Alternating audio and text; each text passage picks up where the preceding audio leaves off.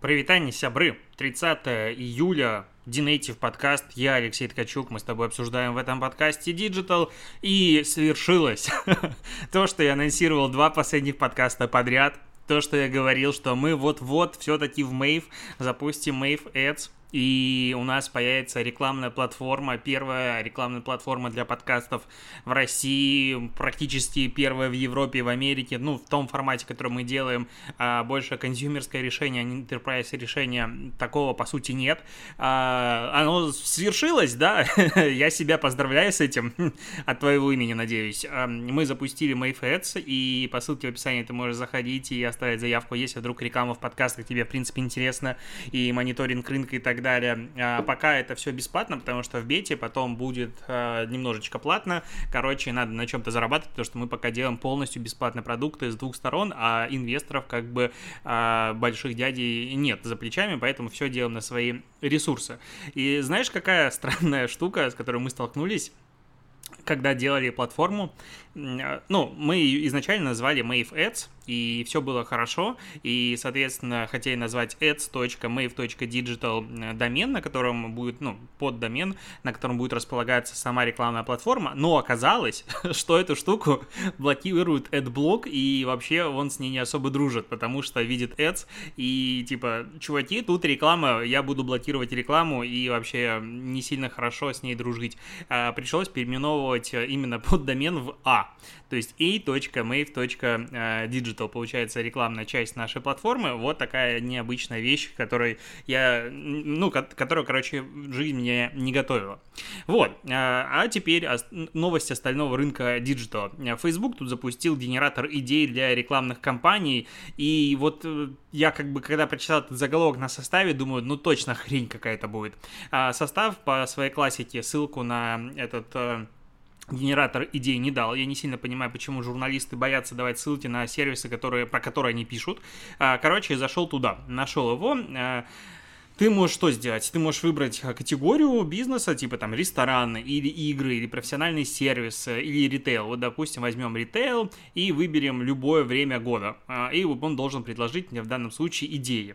А, потому что автомобильную, э, если отрасль выбрать по умолчанию, то он тебе предлагает разыграть автомобиль. Окей, я выбираю ритейл, выбираю любое время года, и он мне предлагает идеи для компании. Расскажите свою историю, представьте интересные идеи для подарка с помощью рекламы со слайд-шоу. Угу. Демонстрируйте сезонные товары в историях в Инстаграм, повысьте посещаемость своей точки с помощью, с помощью пользовательских аудиторий на основе вовлеченности. Ага. Устройте краткосрочную распродажу. Гениально. А потом еще есть любое время года идеи для компании, но, судя по всему, никак не меняются, потому что пригласите свою половинку на, а, покупаете экологически безопасно и все остальное, это в каждом а, разделе такое бывает. Внизу еще есть как бы история успеха, которую они дают ссылки, и, казалось бы, это прикольная штука, которую хочется почитать, но каждая вторая не работает. То есть, допустим, вот тут Икея Польша, как она была успешной в Инстаграме, я нажимаю перейти, и оно не работает. То же самое не работает Резефт, который тоже был успешным в Инстаграме. То есть Facebook запускает продукт, в котором вот, пожалуйста, есть сразу кейсы, которые должны вдохновить бизнес на то, чтобы тратить больше денег в Фейсбуке, и половина ссылок не работает. Ну, я нашел только пару, которые были рабочие. Такая странная, честно говоря, вундервафля получилась. Я просто дикий противник и хейтер всех этих э, как-то...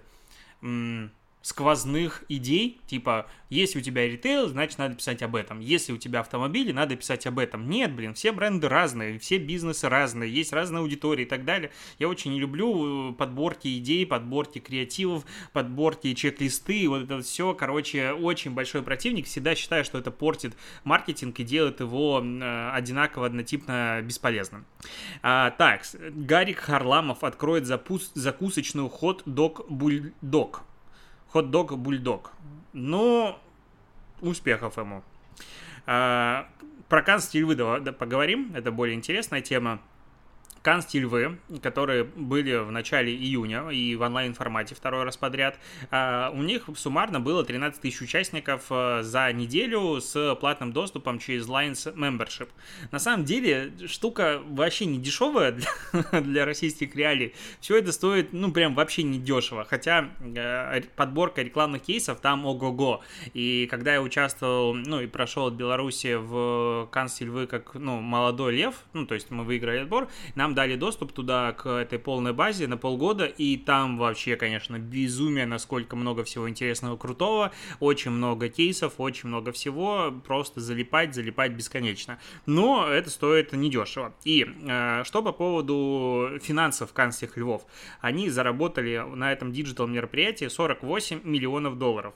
Для сравнения, в 2019 году, когда еще все было офлайново, э, выручка была 94 миллиона долларов. Но тут надо понимать, что не сильно понятно, что на самом деле выгодно, выгоднее, потому что офлайновое мероприятие, у них там, конечно, ну, ого-гошеньки, э, там очень большое, как бы, количество организаторов, организаций, куча людей, куча, не знаю, ковровых дорожек, ну, там прям движуха, и э, сдержки на такую вещь, они, конечно, зашкаливают, поэтому я не уверен, на чем они заработали по факту больше, на офлайне либо онлайне, э, может оказаться так, что digital для для них даже более выгодный по итогу. Но что есть, то есть, тайминг у них просто идеальный, и даже в офлайне, когда у них идет параллельно, не знаю, там 20 лекций, такое бывает, и каждом зале по 10 лекций в день, все это без каких-то задержек, все стартует идеально в течение всей недели, ты просто такой, как вы это сделали, что за магия? У нас тут 5 лекций подряд, когда идет на какой-нибудь конференции, задержка может быть в час, а тут, ну, типа, сотни лекций в день, две сотни лекций в день, параллельно очень много всего, но при этом все работает идеально. А, идем дальше. А, Сбер потратил очень много денег на продвижение в этом году, больше, чем в прошлом, тоже на много процентов. Ну, как бы классно. Мы за них рады, я думаю. А, я думаю, так надо новости читать. А, к новостям э, Роскомнадзора. Давненько мы его не обсуждали, потому что я как бы стараюсь уже фильтровать, потому что Роскомнадзор с точки зрения поставщика инфоповодов в отечественном digital и маркетинге, он, ну, в топе находится, на мой взгляд, стабильно. То есть топ-3 это вот прям гарантированно. И РКН, э, чего он сделал? Пригла... Ну, сказал, что DeviantArt заблокируют, потому что там порнографический, суицидальный, другой запрещенный контент. Ай-яй-яй, быстренько удаляйте. Посмотрим, Посмотрим, будут они что-то чистить, э, будут делать отдельную версию для России, либо что.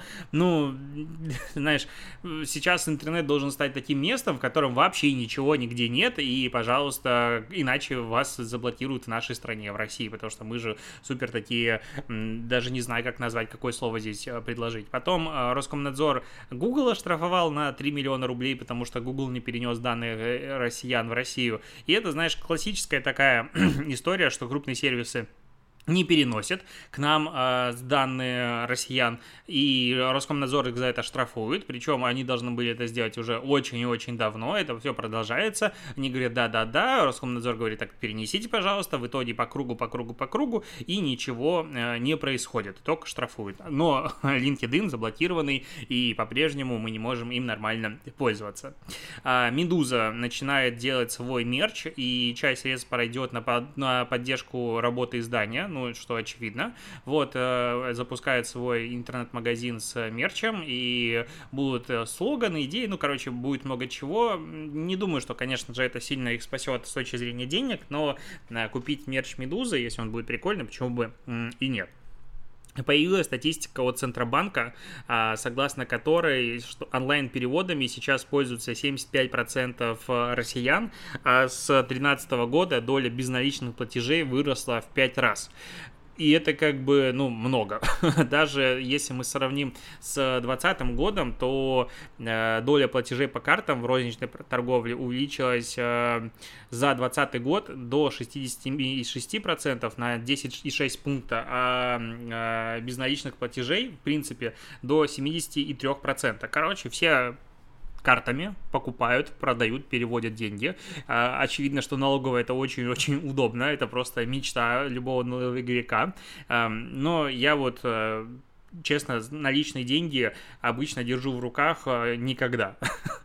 ну, в ситуации раньше, когда я их снимал и переводил в валюту, потому что я делал накопление у себя валютное и всегда, в принципе, накапливаю деньги в валюте, о чем как бы регулярно говорил. Либо вот 10-рублевая монета для того, чтобы в метро каком-нибудь или в ленте взять тележку и с ней ехать за покупками. В остальном налички я как-то не касаюсь, хотя сейчас понимаю, что надо постепенно начать наличные деньги выводить, ну, точнее, снимать, а, потому что там, во-первых, у банков есть всякие лимиты на снятие и комиссии и все остальное, но тут же стройка, а стройка как бы это всегда анал. Ну, то есть по-другому этого не бывает, и надо начать мне тоже э, наличку немножко копить, но в остальных случаях, ну, блин, карты платишь и даже не задумываешься. Помнишь, как бы коронавирус есть в нашем мире, ну, на секундочку, и в Москве немножечко QR-коды вводили, потом их отменили, непонятно зачем по итогу это было, может быть так, типа, принудить людей через э, отсутствие возможности сходить в ресторан, пойти делать прививку, такая какая-то гипотеза, возможно, была, либо расчистить поляну на территории кафе и ресторанов для какого-то нового крупного игрока, не знаю, что это было, но э, в Москве по статистике сейчас, кто эту статистику говорит, говорит, это ссылка ТАСС на уполномоченного по защите прав предпринимателей Москвы Татьяну Миниеву. Она говорит о том, что около 20% ресторанов и кафе в Москве закрылись или сменили собственника на фоне ограничений, которые были. А, ну, как бы ничего удивительного. То, что нам изначально говорили, что там ни, ни, трафик не упал, ничего не упало, и количество а, покупок в ресторанах, кафе осталось на прежнем уровне, ну, нифига не осталось. В Питере, кстати, тут а, сегодня буквально только что постановили, что а, теперь требования требования к кафе и ресторанам э, по вакцинации сотрудников 80%, и в таком случае можно даже будет открыть фудкорты со 2 августа. Фудкорты, да, вообще, то есть вот если хорика стала такой разменной монетой в условиях пандемии в России, то фудкорт это вообще самая разменная монета, которая просто куда угодно швыряют в разные стороны, и они постоянно закрыты. А, платят дофига денег за то, чтобы они там существовали дальше, арендных, но при этом они постоянно закрыты, непонятно, как это они будут работать, ничего хорошего нет. А, но что забавно, опять же, что ну, в Питере ситуация такая, что Меди, Мега Дыбенко, Мега Парнас, они находятся, по сути, в Ленинградской области. Ну, то есть они вроде бы как в черте КАДа, а, но, по сути, это Ленинградская область, потому что там это в, ну, в городах-сателлитах. И Питере фудкорты закрыты, в Ленинградской области открыты, поэтому ты в какой-нибудь галерее не можешь на фудкорт сходить, там наверху самое ну, прикольное есть место, а в Меге можешь, но в Меге отстойный фудкорт такая фигня. Короче, количество маразма ковидного, оно бесконечно, и уже устал я с ним как-то анализировать его мозгом. Так, сервисы продолжают крупные компании отчитываться о деньгах. Amazon начал зарабатывать еще больше. У него суммарная выручка 113 миллиардов долларов, прибыль 7,7 а, миллиарда. Ну, тут что забавно, что Amazon, продавая вообще все и всем и в больших количествах, а, выручка у него чуть меньше, чем в два раза больше, чем у Гугла, который зарабатывает фактически только на рекламе. При этом, конечно же, а, прибыль у Гугла кратно выше. Интересно, что амазоновские веб-сервисы заработали тоже больше денег, у них выручка выросла на 37% до почти 15 миллиардов долларов. И ты думаешь, ну, как бы веб-сервисы какие-то амазоновские, что еще, а вот, допустим, наш э, Мэйв, он э, хостится на амазоновских серверах, и все у нас хорошо, и работает очень, очень и очень удобно. То есть, вроде Amazon, а при этом сервера у них охренеть какие классные, и в том числе а, даже мы на них хостимся. При этом еще и рекламная выручка у них растет, ну то есть прям на 87% выросла там реклама и подписка, непонятно что где конкретно, но я думаю рекламная выручка Амазона тоже будет расти дальше, потому что ну это классическая ситуация маркетплейсов, когда ты сначала объединяешь себе всех, а потом предлагаешь им еще и рекламу купить. Так, Wildberries. Wildberries выросли за полгода на 139% количество заказов до 300 миллионов штук. И вот здесь, э, знаешь, я не буду дальше читать новость, потому что Валберис я как-то не особо сильно сказать, чтобы люблю, как и Marketplace, и вообще, в принципе, как все. А, многим моим знакомым по чату Лего приезжают постоянно коробки оттуда, если они оттуда что-то заказывают, как будто их ногами пинали до их дома. А, но я не умею читать эти проценты. Ну, то есть на 139%. Это, то есть, в два раза, ну, чуть больше, чем в два раза. Или это как бы на 39 фактически процентов. Или это 139 процентов. Ну, то есть, я честно вот понял, что когда так вот быстро читаю... Э, ну, новости и заголовки, то я не могу осознать 139% это сколько и разницу между 39 и 139 процентами, потому что в некоторых случаях они пишут по одному, в некоторых по другому. И это какая-то такая абсурдная ситуация. Мне нравится намного больше говорить в какое количество раз, а не на какое количество процентов. А, это намного более приятно. А, Яндекс.Гоу тут запустил экспресс-доставку товаров из а, маркета своего, пока в Москве, потом в Питере и в других городах, и товары будут привозить за 1-2 часа, и это, конечно же, круто, и вообще скоро скорость доставки, она стремится в какую-то бесконечную малую значение сейчас, очень быстро. К сожалению, это все будет доступно только в городах. Я уеду за город и этими а, чудесами цивилизации пользоваться не смогу, но крутая вещь, особенно когда ты сидишь такой, насмотрел себе какой-нибудь, допустим, наборчик Лего по стидосу, а тебе его ждать три дня, а ты его хочешь уже сейчас распечатать. И вот тут тебе как раз-таки экспресс-доставочка быстренько и сработает. А, и последняя новость. Центробанк начнет мониторить телеграм-каналы для инвесторов с рекомендациями по проведению сделок на бирже. А, и он будет информировать граждан о публикациях и указывать, верифицированная она или это мнение частного эксперта. При этом заблокировать телеграм-канал каналы он не сможет, но Центробанк, видимо, признает действительно большую силу таких а, экономических телеграм-каналов, которые регулярно дают какие-то а, свои рекомендации, возможно, ничем не подтвержденные и не обоснованные. Такие новости, такие новости в эту пятницу. Я бы хотел с радостью что-то больше тебе рассказать, но ты знаешь, вот последние недели-две, как будто бы интересные новости, которые вот ты просто можешь пообсуждать, они подзакончились я все ищу, мониторю и ничего интересного не нахожу. Какая-то такая ситуация меня очень сильно волнующего, как человека, который делает новостной подкаст, потому что, ну, как бы, надо что-то обсуждать, надо что-то рассказывать, а этого нет, ты же не можешь это придумать, изобрести.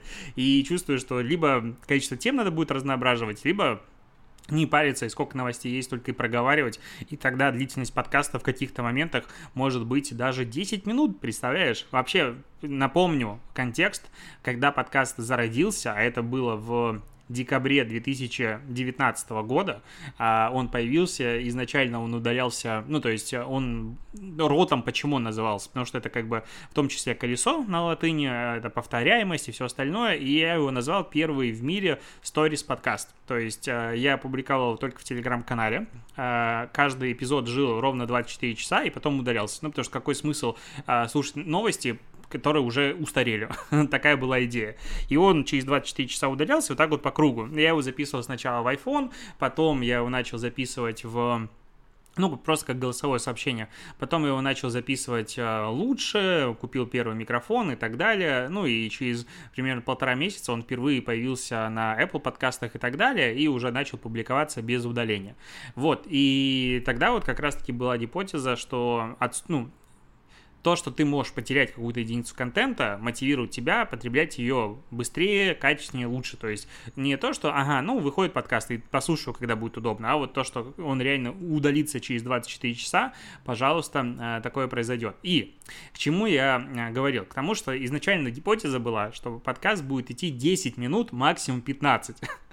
Очень быстро это все трансформировалось в 20, в 25, а в итоге в 30. Ну, 30 уже просто стало какой-то психологической отметкой стопа, и я даже не смотрел обычно часы, внутри понимал, что я уже что-то подзатягиваю, вижу, там 30 минут подкаст идет, надо, надо заканчивать.